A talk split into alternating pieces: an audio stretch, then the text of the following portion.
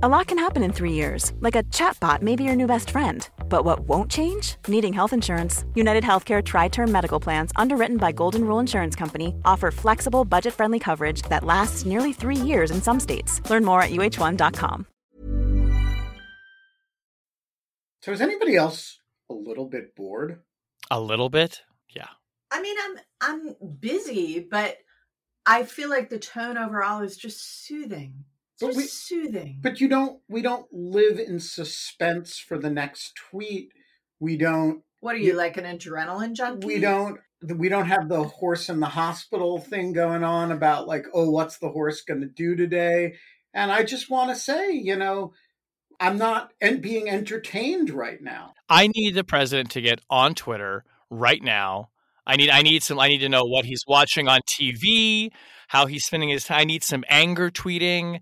Preferably he could do it on the toilet. I don't even like Ben is like the person who like, you know, the doctors remove the axe from his head and he's like, yeah, you know. That was holding in my brain. Put it back.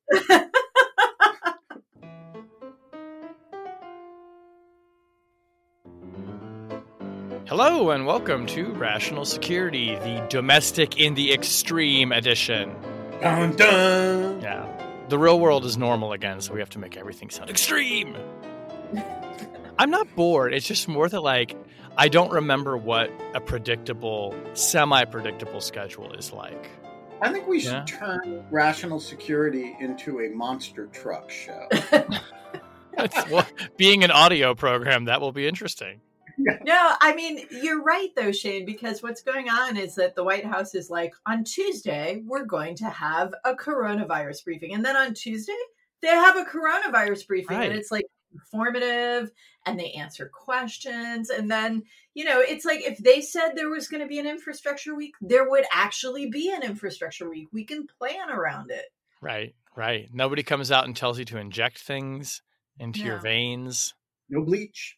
No bleach. There's not even not, it's not even close. I mean, like they're letting Anthony Fauci talk. Also just like the idea that you can take things at face value. Like a call like memcon comes out and you're like, oh, okay, I don't need to wait two weeks for the leaked version of this to be contradicted. Like I can just respond on the basis of this. Are you sure? Okay. It's like the president had a call with Vladimir Putin, and while the relationship is totally crazy, the call was totally normal. And this is what they said. Also, isn't it nice to get the readout from the White House first and not the Kremlin press shop? And here's the thing I can cancel my subscription now. we're not going to learn the names of any like staffers Who leak who things. leak like there's not Yeah. going to be like this call with putin isn't going to produce three months from now a scandal when the actual conversation becomes public Oh. because somebody wrote a memo to an ig about it So you're saying the Oh. deep state is going to remain hidden. That's what you're saying. no i'm going to Yeah. say that what was released was close enough to the truth that no one's going to Yeah, yeah. feel like obligated I to get it. Oh, a boy can dream. uh, I am here in the virtual jungle studio with my good friends that you've been hearing Ben Wittes, Tamara Cofman Wittes, and Susan Hennessy. Hi, everybody. Hi, Hi, Everyone Shane. seems Hi. rested and bushy tailed, ready to take on the day. What? bored. Trump Oh, even bored. said, Trump even said, if I didn't do this stuff, you guys would be so bored. And uh, he did Susan and I that. quoted him in his quoted him in our book about how you know if he didn't you know come out as entertainer in chief, we would be bored without him. And here we are. It's like barely a, it's a week in, and I'm bored. That makes one. Can't quit me, baby. Can't quit me. On the hmm. podcast this week, the storming of the Capitol on January 6th has exposed the long simmering threat of domestic extremism in the United States. So, how will the Biden administration combat it? Protests break out across Russia as a prominent dissident returns home. And can we just skip the impeachment and get right to the 14th Amendment? People are missing the low hanging fruit here. We're going to talk about it. There's an easy way out of all of this. Although impeachment, not boring. Definitely. Not Although this trial might be kind of boring. We'll talk about why. We'll get to that anyway. All right, this week on the Boring Podcast, let's talk about domestic extremism. Definitely not boring. Since the attacks on January 6th, obviously there has been a renewed focus that might be understating it, um, perhaps a new appreciation uh, for many people in the country, uh, perhaps less so for people in law enforcement and in homeland security, about groups like the Boogaloo Boys, the Proud Boys, um, many of the kinds of organized groups, some people call them domestic terrorists, who were present at the Capitol on January 6th, who advertised in advance their intentions to interfere with the counting of electoral votes. Obviously still investigations ongoing into what role those groups played in terms of organizing themselves organizing with each other potential contacts with people in the government. We're going to learn a lot more about that. But it does seem to have occasioned uh, at least the opportunity for journalists like me to call people up and ask them what they think about how this is going to change the way that the FBI and the Homeland Security Department approach this threat from domestic extremists. So, Ben, let's start with you. In a lot of important ways, I think January 6th is analogous to 9 11 and the 9 11 attacks, but it is not 9 11. Disagree with me on you if you want on that. But I think that we're not going to see a wholesale reorientation of law enforcement, of homeland security, of the intelligence community around the threat posed by white nationalists or extremists like the Boogaloo, the Proud Boys.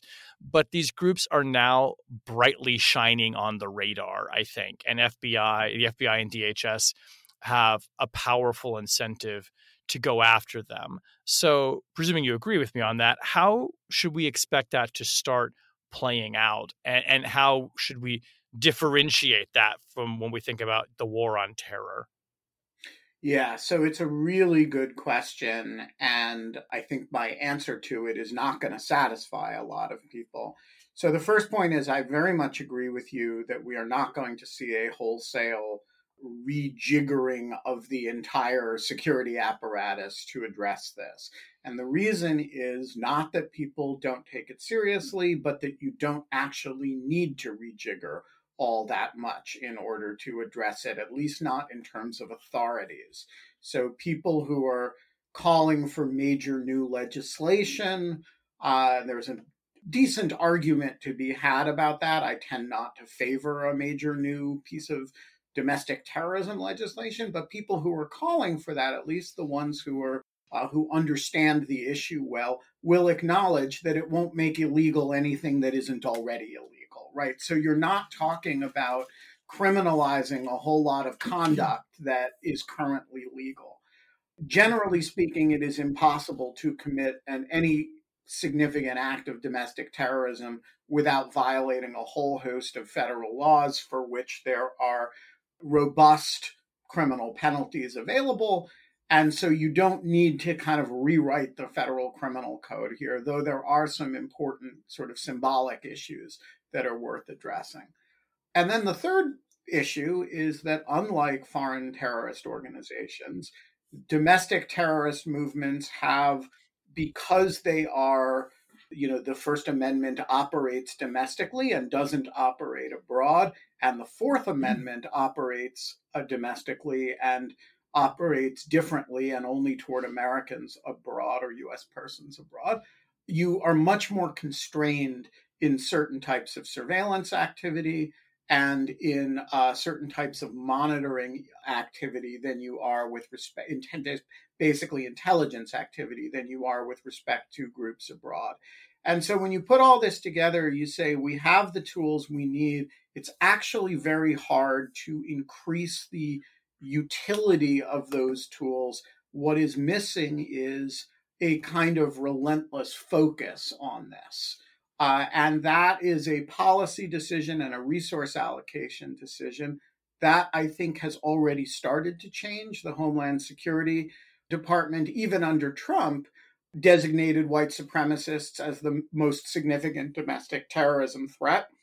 The FBI has said this repeatedly, and I think there has been in the senior levels of federal law enforcement a renewed seriousness about this over the last few years, translating that into a, the kind of relentless focus that we have seen on Islamist terror groups is a a work in progress and it's something that's going to i think it is something that's going to happen but it is also something that takes a bit of time. Turning a ship like that takes a lot of time, and you do want to do it in a way that you don't lose focus on ISIS, which still wants to blow a lot of things up here too. Tammy. Yeah, so I I suspect that the biggest change, if there's an actual change at the federal level, is going to be in DHS, where you know, despite that uh, intelligence assessment being given to Congress, that provoked controversy and it provoked backlash from Trump appointees, and DHS really saw its ability to tackle this issue um, hampered by the Trump administration um, and its political preferences. And so being unbound, unconstrained from that, I think will lead to a real change in DHS and hopefully to resource reallocations. I've seen a lot of kind of bitter statements in my little Middle East world and from folks on the left over the last couple of weeks since January 6th about how oh you know now that everyone recognizes that that uh, right-wing extremism is a terrorist threat they're going to you know import all of the techniques of the war on terror to the domestic front. We're going to have you know intrusive surveillance are they going to do to these white people what they've been doing to muslim communities since 9-11 basically. And i understand the bitterness and i understand the skepticism but i actually think that there's an opportunity here for the federal government under a Biden administration that is so sensitive to trying to unify the country and and understand people's underlying grievances and concerns there's an opportunity to develop a smarter approach to countering violent extremism at home than the one that we had abroad and than the one we've had at home toward Islamist terrorism. Maybe we can get better at this overall. Maybe we can come up with CVE, countering violent extremism programs that aren't just dumb propaganda maybe we can reset the relationship between federal and local law enforcement and demilitarize local law enforcement, which was militarized as a consequence of 9 11 and as a consequence of the federal government telling local police departments that they were the front line of homeland defense against the Islamist extremists. Like, this is a chance to fix all that. And I would love to see the federal government take that seriously. Yeah, so look, I think it's important to be candid that kind of the issues here predate Donald Trump. And the Obama administration undertook a real sort of rebranding effort um, to talk about countering violent extremism, um, sort of as applied to right wing movements. And I, I, think it was pretty well known within the federal government that that wasn't what was happening in reality, that CVE was predominantly focused on Islamic extremism and that there was a gap between the in, like the investigative priorities and focus um, and sort of the actual work being done and the presentation uh, uh, of uh, you know kind of what threats they might be focused on or the even-handed nature of this. And so um, and, and that was one source of concern whenever it sort of got handed over to the trump administration that this was sort of an area that was uh, ripe for abuse and, and in fact sort of um, was abused right? Remember the, the early days of sebastian gorka and his wife and the calling it what it is and right sort of rebranding all of that stuff. You know i, I agree with ben the, the laws are on the books. Um, it's a question of how the federal government organizes itself, conceptualizes the threat, and actually devotes time and resources to addressing it. Yes, there are some complicated First Amendment questions, but they're not impossible to get around. Um, you know, they're, they're minor complications that need to be sort of accounted for. But, um, you know, we have a long history of investigating violent militia movements. We have a long history of investigating the Ku Klux Klan and hate crimes, um, right? So this is not, this isn't our first rodeo and sort of understanding how to address and counter violent movements within the domestic context and, and within the protections of the First Amendment. Um, I think there are two places in which th- there actually is a question of sort of whether or not the existing laws are sufficient or satisfactory. Um, so one is sort of a question of the intervention points. So obviously the the primary difference between um, you know Islamic terrorism and, and right wing extremism, uh, as two examples here, is that we have the existence of material support laws, and so that means that when you post on Facebook your undying devotion to ISIS, that provides a predicate for the FBI to come and knock on your door and ask what's going on and sort of investigate further. And whenever you um, express cons- uh, you know similar sympathies or affections for you know uh, militia groups that advocate for killing police officers or overthrowing the United States government, there's a less clear sort of ability to intervene. And so I'm sort of thinking about how to tackle that particular question. It's really, really complicated. Um, the the clearest sort of um, I think analogy is gang designations in in the um, in the domestic context. There's actually a really fascinating amount of case law that have that sort of developed around juggalos and the in- followers of the insane clown posse um, who have been desi- uh, have been hit with a gang designation, even for individuals who have not participated in um, uh, in that case uh, organized crime and drug trafficking um, and have uh, you know faced consequences like you know losing custody battles and um, uh, employment issues. And, and so there actually is a case law being developed. It, it's it's a relatively complicated one.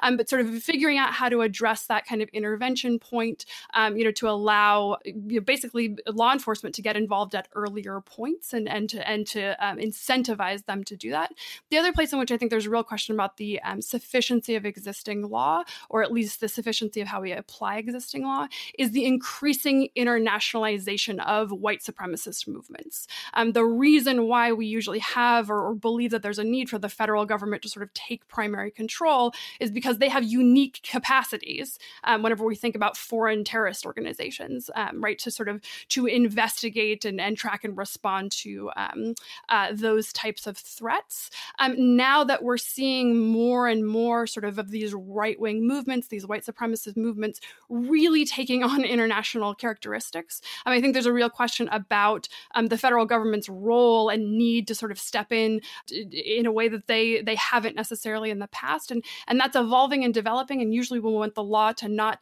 get ahead of the facts on the ground, so the, a little bit of a lag is healthy. But I, I think that's one other place that sooner rather than later we're going to have to also confront that feature. You know, we'll talk about this maybe more in the impeachment segment, but I just at least want to tee up the idea that I wonder if Republicans don't take seriously the impeachment process and, and, therefore don't hold Donald Trump accountable for his role in inciting the riot on January 6th. And there's already very strong indicators that they're not going to hold him accountable. And we'll talk about that. Whether that just undermines the entire premise that this group of people who were at uh, at this riot are actually domestic security threats. I mean, if you can't even take seriously the role of the president in stoking actual militant members who then storm the Capitol, can we really expect to have a coherent policy towards addressing them? I don't know. I, will we'll maybe talk about that more. But Ben, you had a point you wanted to make. Yeah, a couple a couple quick things. Uh, the first is that one important advantage that federal law enforcement has with respect to white supremacist and militia movements is they don't have the significant cultural and linguistic barriers associated with investigating uh, international jihadist movements, right? So, in the international jihadist context, you have a significant linguistic barrier, which is that we don't have that many people who are fluent in in Arabic for analytical purposes, but but more importantly for infiltration purposes.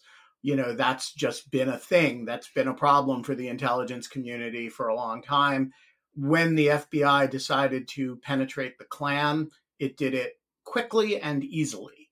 And, you know, setting up a, a group of people to, you know, and you see that as well in the the relative ease of getting informants in the uh, context of the uh, Michigan plot and the speed with which they're able to arrest people now. This is a relatively easy investigative target compared to other entities that we uh, look at. Especially because they've filmed themselves and put well, it on the world. Well, that's right. They're not, you know, they're not that bright. Um, uh, the, but the second thing on Susan's point, with which I really agree, uh, you know, it is not a terrible thing for law enforcement counterterrorism priorities to change between 2015 and now.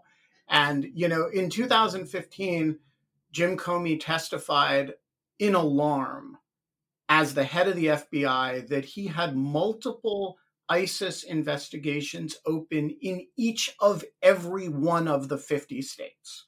You know, ISIS was a big enough deal as it is attract, you know, going through this period of its maximum prestige where it is suddenly attractive to people all over the world, including shockingly large numbers of people here. That is not happening right now.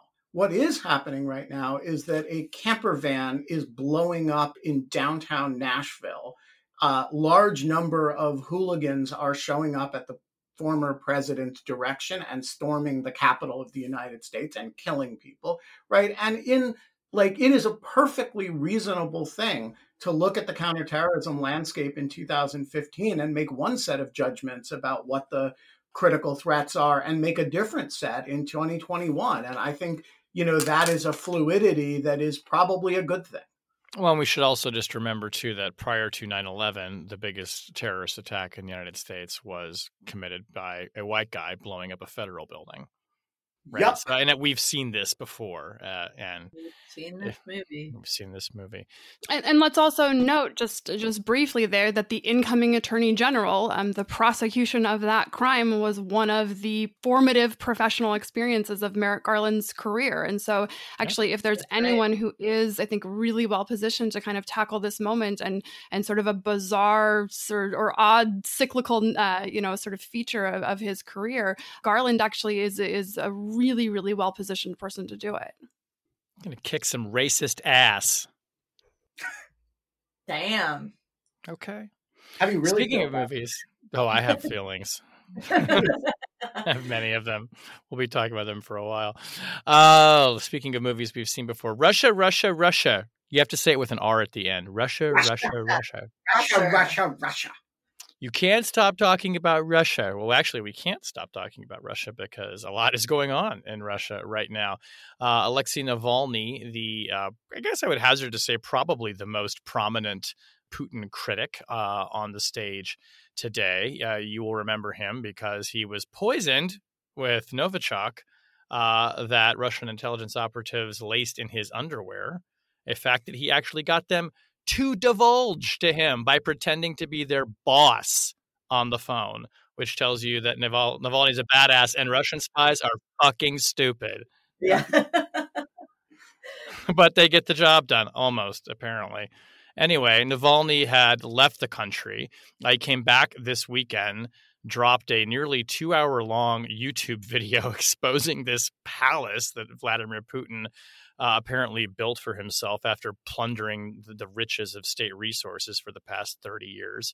Uh, so Navalny's being Navalny and showing back up, and there were protests all across Russia in support of him. He was arrested on a pretty bogus charge.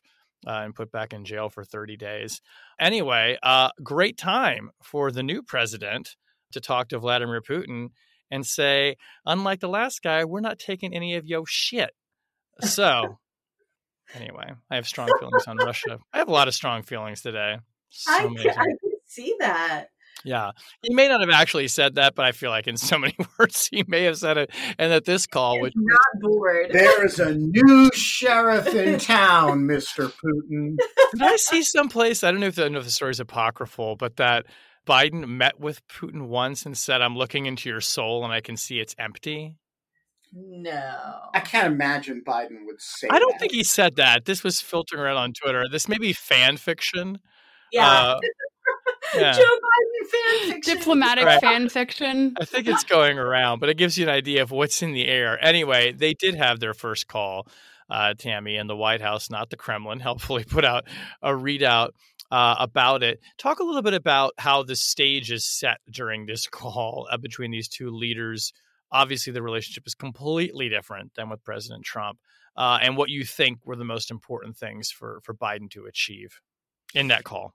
Yeah, look, it, it was actually a really complicated context for this phone call because although we think of Trump as someone who was um, super solicitous, not just of Russia's interest, but of Putin's personal opinion on a whole range of subjects, foreign and domestic. Um, the fact of the matter is that Trump and Putin did not manage to get a lot of business done. Putin certainly had his way in terms of undercutting the strength of American democracy and public faith in the process, in you know skirting the issue of Russian culpability for election interference in 2016, but you know was not able to rope Trump into cooperation on some of the things Russia wanted, mostly because Trump just didn't care about foreign policy very much and didn't bother if there wasn't something in it for him. So he walked out the door with a major arms control treaty about to expire. So that was like the number one burning thing on the US Russian agenda is whether New START would be renewed and if so on what terms. Then we have the Navalny incident and the protests this past weekend right after Biden's inauguration led the administration to put out some very tough statements over the weekend from the State Department and, and the National Security Advisor supporting uh, Russian opposition demonstrators, expressing concern about Navalny's treatment and demanding that he be immediately released. So all of that, you know, sets up a, a pretty tense conversation. And then we get this White House readout. We get it like just a, a couple hours maybe after the phone call and it's incredibly detailed and it sounds so normal. And it, it starts with cooperation that they agreed they would extend New START for five years, um, just a straight renewal with no amendments, and that their teams would work together urgently to get that done by February 5th when it expires. They agreed to explore strategic stability discussions on arms control and security. And then there is a long list of American grievances with respect to Russia that Biden apparently raised in this phone call. Ukrainian sovereignty, the SolarWinds hack, uh, Russian bounties on US soldiers in Afghanistan, interference in this year's election, and the Navalny poisoning. And so you can imagine Biden sort of saying, Hey, Putin, let's do this deal that we both want to do. And by the way, that doesn't mean I like you. you know, I think this is going to be a scratchy relationship, but I think that there is a lot that the Russians need from the United States right now. There's there are a bunch of ways in which they involve themselves internationally in places like Syria where they're now bogged down, their economy is hurting, their COVID response is terrible and they're going to need the the ballast and the kind of legitimacy that comes from cooperating with Washington. So I think Biden's got leverage. One thing I thought was interesting about that readout as well, and you and you you touched on it in your summary there, Tammy, saying reports of Russian Russia placing bounties on the United States soldiers in Afghanistan. Now, saying reports of isn't as of course a tried and true way of saying, "Oh, we're not confirming this." But the fact that the president brought it up in the call with Putin and the White House read that out kind of signals to me that the president says, "Yeah, I think this is a thing and this happened." And there's there's been a little bit of disagreement in senior reaches of the previous administration and the military over that, but he really did sort of like lay all the biggies right out on the table. Uh, which I guess is the signal. It's like, yeah, we're dealing with this now, and there's no statute of limitations on your chicanery. And, you know, like you said, there's a new sheriff. Uh, there's a new sheriff. We got your number, baby. We're yeah. watching you. Like that, that was definitely how I read the, the reference to reports because even if we don't, you know, even if there's some disagreement about the extent of this or whether it's really Russia or whatever, it is a way of saying we are paying attention. Don't you even think about this? Yeah. So Tammy, one thing that sort of stuck out to me was the length of the list of grievances and the varied nature of them, um, which makes it a little bit difficult to sort of suss out the the immediate priorities. Um, and so, right there's sort of there's the broad buckets of, um, you know, stop being so aggressive, um, you know, stop interfering in our elections, stop hacking, uh, you know, our information technology infrastructure, um, you know, stop engaging in these sort of propaganda efforts. Um, you know reading that call, do you feel like there's uh, you have a sense that no, the Biden administration is going to prioritize, uh, you know, obtaining Navalny's release, um, sort of in, in, the immediate days, um, right? Or, or, or, that there's some piece of that because um, at this point there's been such an accrual of so many different sort of problems. Uh, obviously, some are going to require um, coordination with um, with European and NATO allies to sort of counter as a united front. Um, but but reading that, other than the clear message of there's a new sheriff in town, uh, do you have a gut on kind of okay, um, we have a new Secretary of State, we have a new team in place. Here's here's what we're going to see the priorities, you know, in the coming weeks. You know, sort of the, the immediate things because those are going to be so symbolically important. Yeah, well, Susan, I think that's a really great question and it's a tough one to answer. I think that that establishing clear priorities is crucial and it's also challenging um, it's challenging in the domestic political context as well you know? You can say to a certain extent that this readout signals where biden's drawing a very firm line. There's a sense toward the end it's funny that we're going to overread a, a call readout but that's because we actually have a substantive call readout to read. So it says President Biden made clear that the United States will act firmly in defense of its national interests in response to actions by Russia that harm us or our allies, which is which includes like the Baltic states, right? So it's it's a very clear bright line, don't screw with us, don't screw with our allies, which would suggest that something like Navalny, while high profile, is maybe not first on the list. But then you have, you know, people like Bret Stephens arguing in uh, the New York Times yesterday that if Biden really cares about human rights and democracy in American foreign policy, he needs to put people like Alexei Navalny, the dissidents, at the front of his relationships with these countries, with countries like Russia. So there's a sort of challenge there from uh, what's left of the neoconservative right you know that they're going to judge the biden administration on how hardcore it is on human rights and whether it's willing to sacrifice strategic cooperation with a big country like russia for the sake of a dissident. Yeah so i just want to say in the strategic priorities department uh, and i say this with great admiration for alexei navalny there is no chance that Alexei Navalny is going to be a major strategic, uh, procuring his release is going to be a major strategic priority of the United States. It's a matter on which we have almost no leverage at all. Navalny went back of his own accord in order to provoke Putin and get arrested. And people turned out in the city of Yakutsk at 50 degrees below zero to protest. Now, if you've ever uh, unless you've been in a protest at 50 degrees below zero, you, are kind of just playing at protesting.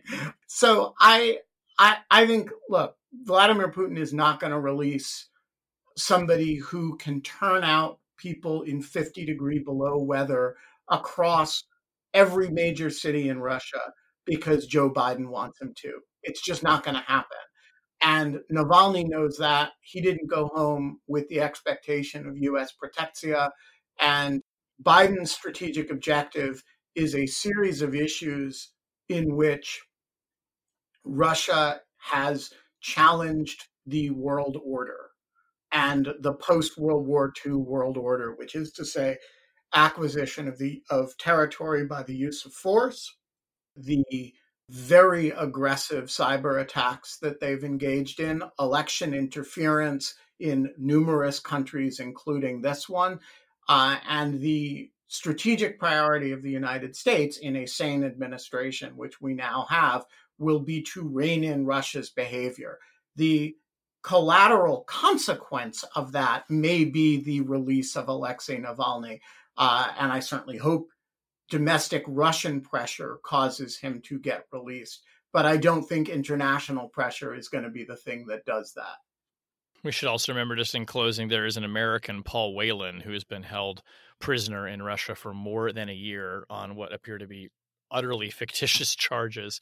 That wasn't mentioned in the readout, but Jen Psaki, the White House press secretary, was asked about that I think, in a press briefing the other day. And uh, I presume that that might be a place where, we, hopefully, if we did have some leverage, we would use it to to try and get him back. All right, back closer to home. It's like it's like reruns all over again. Russia, Russia, Russia. Now impeachment, impeachment, impeachment. We're gonna do this again, you guys. Shane, our phone call yesterday was perfect. Perfect. Perfect. It was a perfect call. Everything was perfect. My speech was perfect. The riot, not so perfect. The riot was not so perfect because they counted the votes. Yeah. Would have been a perfect riot had you know they they found the boxes that they were looking for. There is going to be an impeachment trial in the Senate beginning February 9th. Not clear how long that is going to take, uh, but I think we learned this week how it is likely to end. A overwhelming majority of GOP senators signaled in a vote this week that they feel that the impeachment itself is unconstitutional. So I'm kind of having a hard time thinking if you think the process is unconstitutional that you're going to vote to convict. So this raises uh, a very interesting question that has been nagging at me, which is why don't Democrats and Republicans who voted with him on impeachment or who feel the president should be convicted just skip the whole impeachment entirely and take a vote pursuant to the 14th Amendment, uh, Section 3? Which stipulates I won't read it all, but essentially, you know, anyone who engages in sedition or insurrection against the United States government is disqualified from withholding future office. And it seems that like kind of this framework for thinking about the impeachment has been solidified in, both in the media consciousness and maybe in the congressional one as well that you have to go through impeachment, go through a trial, acquit Donald Trump, and then take a vote on whether to bar him from future office. And from what I can tell, and I'm no fancy constitutional lawyer, that is not true. You don't have to do it that way. Um, you could take a vote pursuant to the 14th Amendment in Congress and by a simple majority say, we think it applies to Donald Trump he would be free to challenge that in court. But it seems to me that we've got our heads screwed on this idea uh, incorrectly that we have to go through this sequence uh, of events. Susan, I'm going to kick this over to you first uh, as our resident lawyer. I mean, am I wrong about this? I mean, is there something in the Constitution that says you can only arrive at a vote to disqualify someone from future office after having gone through impeachment? Taking a vote on the article of impeachment and then taking a vote on this separate question about future office? Yeah, so I don't know that you're wrong, although you're not necessarily right. I think it's an open question, sort of the precise operation of the 14th Amendment.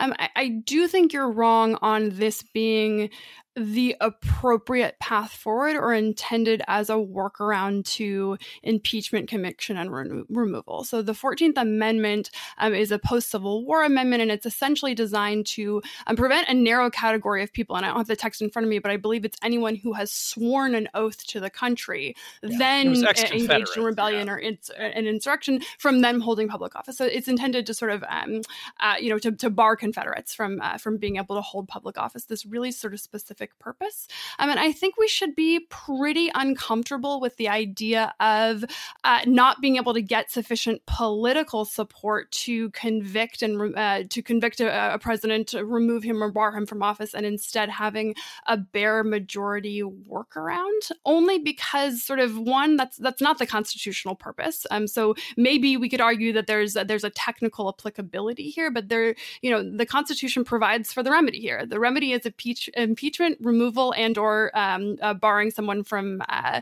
from holding office in the future, and sort of inserting things that are meant to be well. When that fails, here's other ways to bar people. Uh, that makes me pretty uncomfortable. And you know, look, it's I, I think we should be focused on the remedies that are clearly at hand. Also, look, it, it's going to open this whole new world of uh, sort of Congress and bare majorities of Congress being able to bar political opponents from holding holding office based on sort of their interpretation of, of insurrection and rebellion. It makes me a lot more, uh, far more uncomfortable to apply uh, sort of the definition of incitement um, and insurrection in, in the 14th Amendment context than it does in uh, the impeachment context, uh, only because uh, the impeachment context, I, I, think it's pretty, and we've talked about this before on the podcast, um, it's plainly within sort of Congress's ability and right to define separate and apart from Supreme Court precedent. Um, as we get into the 14th Amendment, uh, that starts to become more and more uncomfortable to me. And I, I do think it opens the possibility for this becoming sort of a valid political tool moving forward. Um, there's one place where I could sort of imagine this working and it might, might be less uncomfortable. That is if, if there is actually a sufficiently large group of Republican senators who say, look, we really and sincerely believe that the impeachment is unconstitutional. That said, we do believe that he should be barred from holding for uh, future office. And therefore um, we you know we we can't vote to convict but we will vote to endorse uh, you know sort of a 14th amendment and, and, it does have at least the normative backing of a sufficient majority. Um, that a little bit reduces my discomfort but again that feels like fantasy to me because it goes from people sort of objecting on a very narrow and in my mind pretty thin constitutional arguments against impeachment and expecting them to embrace a far more novel um, and sort of controversial controversial uh, constitutional theory. And so I just don't think this is a path that we should be walking down. I disagree with Susan about this almost completely. And I very seldom find myself outflanking Susan from the more aggressive side uh, with respect to novel constitutional interpretations. You're all um, about novel constitutional interpretations. But I'm going to do it here. I say go for it. Here is a provision of the Constitution that is directly responsive to rebellions and insurrections, which to a common sense viewer is exactly what we saw on January 6th. It does not actually require an act of Congress. If Donald Trump runs for office in the future, he is going to face ballot challenges based on Section 3 of the 14th Amendment, whether Congress passes a law or not. And by the way, he should. And so Congress weighing in and saying, we think people who materially participated in the events of January 6th are uh, insurrectionists who should be barred under Section 3 is kind of an advisory opinion by Congress more than it is a a rule. It's just saying we think you're covered by this, which the courts would give the deference to which they felt it was appropriate. I also don't think it's an either or thing with respect to impeachment. I think that, you know, one reason Congress should invoke that section of the 14th Amendment and pass such a law is because there were office holders who were involved in this. You know, there was a West Virginia legislator newly elected gets elected and then comes down to Washington to try to storm the Capitol, takes pictures of himself, gets arrested. You know, why should this person be able to run for office again? And that is not something that is covered by the impeachment of Donald Trump.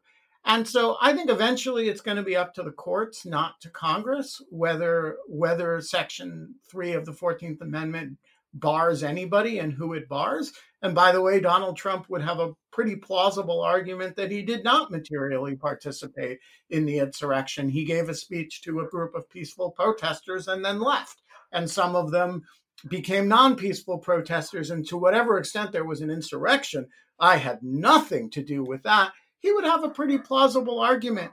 But I think the argument that you can storm the Capitol uh, in support of whatever cause and there be no consequences under a provision of the Constitution that says, hey, you know, people who conduct, who swear an oath to the United States and then, you know, conduct an insurrection are barred from office.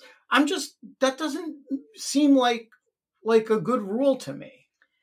You know, it it strikes me that between now and whenever those court challenges might get filed um, with regard to 2024 ballot access, we're going to know more about those who did plan to storm the Capitol. And it may well be that the case for Donald Trump being an active co conspirator or participant in that will be weaker once we know all the details of what the Proud Boys were planning, you know, inspired by the president, but not commanded by the president. Or it could be that they all you know tell the FBI we did this cuz we the the president told us to. He said x and y and the case will be like open and shut.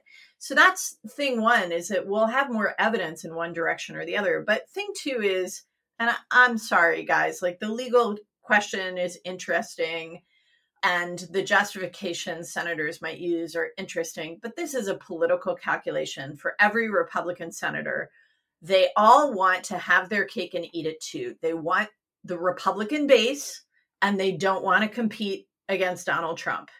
And they can't have both, you know. And so they they're not going to vote to impeach because they will lose the base and they're also not going to vote for the 14th amendment because they will lose the base even though they would love to knock Donald Trump out of the running. So politically it's just it's it's moot. I'm sorry. Can I ask a question to Susan? On you, Susan's going to make a point, but I also want to ask you something about something you said earlier, Susan, too, which is, and it's a point well taken that there's the risk that if Congress were to take a vote under the Fourteenth Amendment, this could become a political tool whereby future majorities of lawmakers could say that we're banning an office holder from holding office again. And so that's kind of the slippery slope argument. But why wouldn't that also be the case for impeachment, which also requires a simple majority in the House? And maybe we should expect, after President Trump was impeached twice, to see future House majorities impeach the president of their opposing party just because they can. Anyway, go ahead. Yeah, so I, I, think we are more likely um, to see impeachments in the future. Again, I, I don't think that's a reason not to impeach. Um, and recall that uh, the constitutional structure contemplates this. It contemplates that impeachment is a lower bar um, than the bar for conviction, and it um, it notes this ability to bar people for, from holding office as a separate special penalty. Right? It, it it acknowledges it as a significant enough remedy that it says, hey, you could remove remove somebody from office. And we still don't say that you're automatically barred from holding future office. This has to be another affirmative step, another affirmative decision for Congress to make. And look, like if information comes out such that we could reasonably expect, um, you know, Donald Trump to be, uh, you know, face charges under sedition and conspiracy laws, right? If, if, if we're talking about here a factual sort of uh, a factual landscape in which he meets the criminal statutes um, at, at issue, um, then then I agree with Ben, right? Then then Congress maybe passes a resolution expressing the sense of Congress that uh, that he falls within this, and and it could be challenged, and Donald Trump can defend himself, and um, an insurrection, you know, in rebellion is a, I think a, a narrow enough uh, sort of precedent to be, you know, hopefully to not come up lots and lots of times.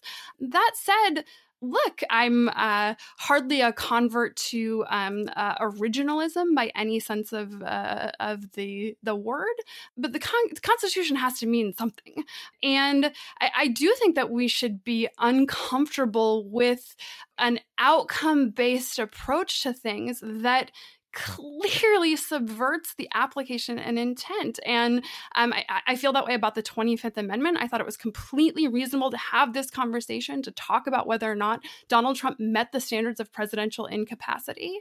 Um, but you know, once Pence said he he didn't think he met that standard, um, the idea that there was some obligation, you know, to, to sort of go over and uh, you know above and beyond, uh, despite the fact that they that clearly the the constitutionally designated officers didn't believe that gen the incapacity in, in the sense of the, of the constitutional purpose was met. I, I think that was in, inappropriate and we shouldn't walk down this path. And, and now the 14th Amendment sort of strikes me as precisely the same thing.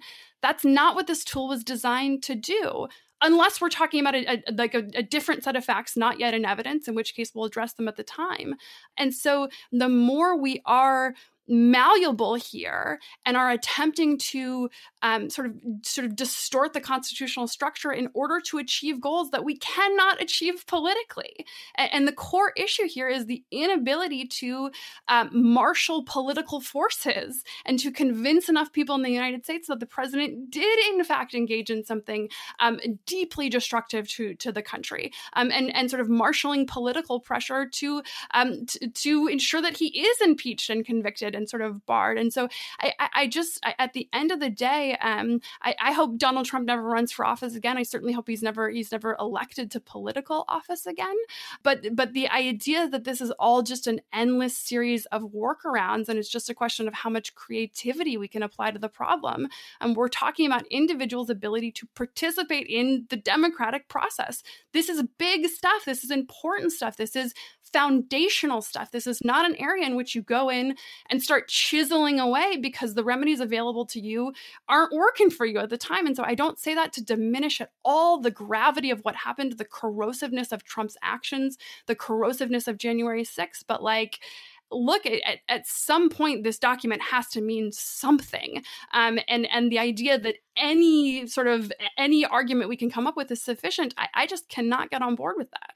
I guess i just i'm not understanding y- your sense of why this document's use of the word insurrection does not cover the events of january 6th do you believe that Donald Trump would fall within the criminal standard based on the, the the sort of the public evidence at this point? I do not believe Donald Trump would fall within the criminal standard of having engaged in sedition, uh, at least not that I know of. However, I think he very clearly participated materially in an insurrection within the meaning of the Section 3 of the of the 14th Amendment, which is not defined by the criminal law. I am less convinced and, and less comfortable. And I, I, guess I, I should read more about sort of the precise precedent of how this has applied. But applying that definition to Trump's behavior and giving a speech in the 14th Amendment context, it is the, the facts are, are just not sufficient. And I'm less comfortable with Congress taking a broad and expansive sort of approach to that definition. And I could easily come up with scenarios where it could be wielded improperly and abusively in the future. Just as a coda to this conversation in our talk about domestic extremism at the top, uh, my colleague Nick Miroff at the Post just alerted a story that the Department of Homeland Security issued a warning on Wednesday to alert the public about the growing risk of attacks by, quote, ideologically motivated violent extremists agitated about President Biden's inauguration and, quote, perceived grievances fueled by false narratives. Uh, Nick says that DHS periodically issues such advisories through its National Terrorism Advisory System, but the warnings have typically been generated by elevated concerns about attacks by foreign governments or radical groups and not domestic extremists. In a statement, the department said the purpose of the new bulletin was to warn about a quote heightened threat environment across the United States that is likely to persist over the coming weeks. So, we have that to look forward to. Let's move on to object lessons. Ben, why don't you go first? So last week, just as we were about to record Rational Security, in fact, after we had started recording, my microphone died. And when I say died, I don't mean like like like dead parrot died. Like dead parrot kind it of It was died. murdered. And we thought it was an X microphone. Yeah, we thought it would. Uh, we just use a different cable, and that didn't do anything. So if Tammy and I sounded a little bit tinny in last week's episode, it's because we were literally sharing one pair of iPhone uh, earbuds, and we were recording on uh, that microphone of the. Zachary's like, "Why are you telling the people this?" yeah, well, no, I'm saying, don't blame Zachary. Don't think boy, last week's audio just sucked and it was probably Zachary Frank's fault. Don't think that because it was actually the death of a microphone that had served well. So we gave it a proper burial. And this week I ordered a new microphone, which I will let Tammy uh, uh, describe what she thinks of it. But this microphone has uh, a wonderful quality, which is that it is omnidirectional. And so it is sitting here in between us, and we can both talk and we don't have to pass it back and forth. And this show hasn't been interrupted once by it coming unplugged. There are no thunk noises as we bump it into things. Uh, and it's just hanging there delicately between us, bringing our voices to you. yeah, Shane is not like soothed by that description. I will just say that if you've seen the TV series The Watchmen, there is one episode in which a very Shane is looking at me. a very large sexual aid in an attache case is featured. And this microphone is reminiscent of that scene. Sometimes a microphone, Tamara, is just a microphone. Oh, this used to be such a family podcast. Did it though? I don't think it ever was. No, Yeah, no. uh, before Dr. Manhattan's dildo showed up on the screen. All I can say is this microphone better be like fucking crystal clear because we have just raised expectations. Like, you better be able to hear a mouse fart on this track. Or everyone's going to be like, what? It's not special. Yeah. I don't know. Um, Tammy, why don't you go next? Oh man, I don't know if I can top that. You know, I, I just Oh, oof, man, just we're just sliding down that slippery we're not doing phrasing anymore.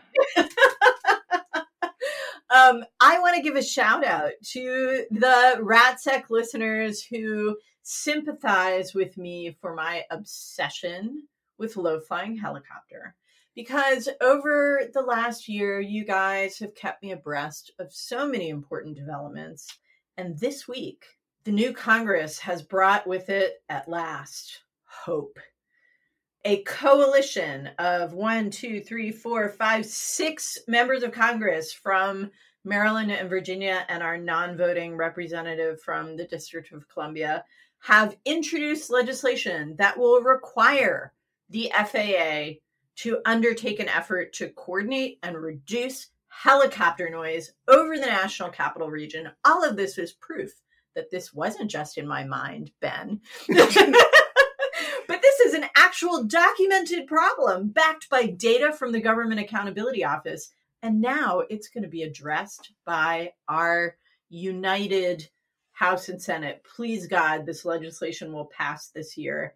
And thank you, RatSec listeners, for making me aware. I do have to say, I was outside by a fire meeting with somebody the other day on my porch, and a helicopter came by. It was so large and so low. It really had that beginning of Apocalypse Now feel Yeah, to it, baby. where you could hear every rotation and it just like choo choo choo Yeah. in your in your body. It was awful. Did the Doors start playing? I, I mean, it really Third felt. Doors reference in three weeks.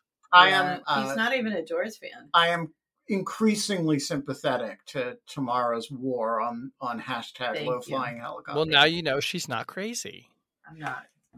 Not Uh, about this anyway. Not about this one. Not about this one. Uh, my object this week actually uh, is going to be to refer you to another podcast, our sister podcast, cousin podcast, grandfather podcast, the Lawfare podcast, of course, with an interview that David Kris has that just went up today, Wednesday, with the historian for the National Security Agency, David Hatch, on Venona or the Venona Project, if you like, or the Venona file. What should we call it? Um, but this fascinating Cold War era um, declassification of Soviet of intercepts, U.S. intercepts of Soviet encrypted communications, which is kind of one of the great, uh, you know, early spy stories that have now been declassified and are particularly of interest to people who are sort of into the kind of signals intelligence and the techie nerd pieces and encryption and secret communications.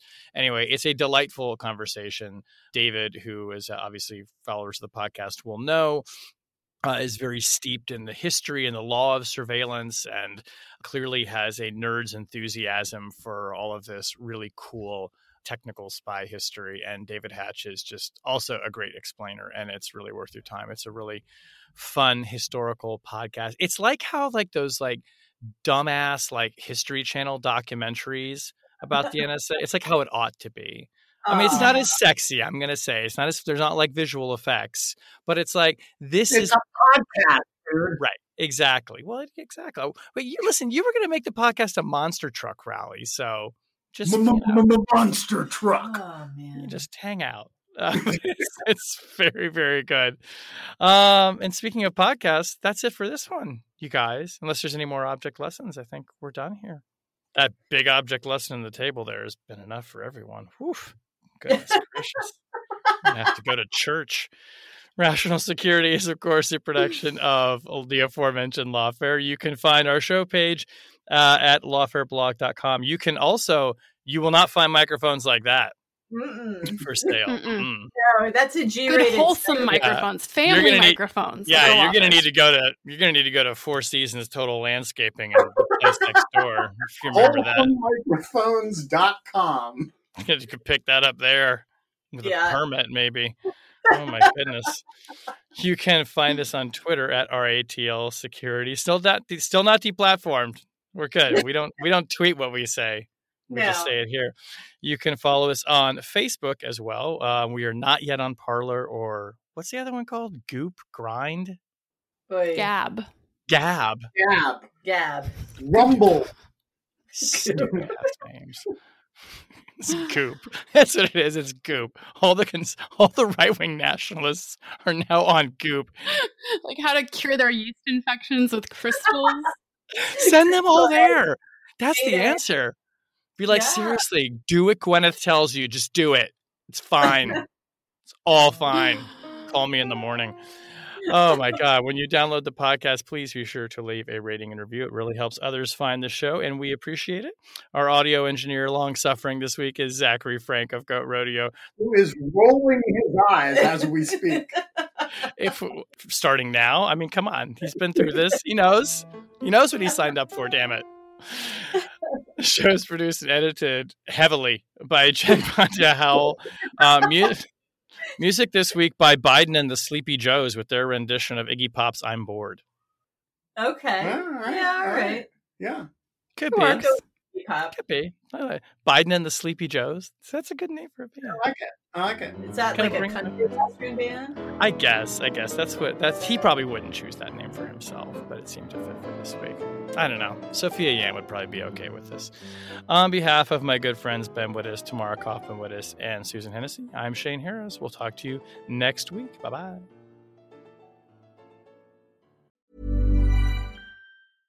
Whether you're a morning person or a bedtime procrastinator, everyone deserves a mattress that works for their style. And you'll find the best mattress for you at Ashley. The new Tempur-Adapt collection at Ashley brings you one of a kind body conforming technology, making every sleep tailored to be your best. The collection also features cool to the touch covers and motion absorption to help minimize sleep disruptions from partners, pets, or kids. Shop the all new Tempur-Adapt collection at Ashley in store or online at ashley.com. Ashley, for the love of home.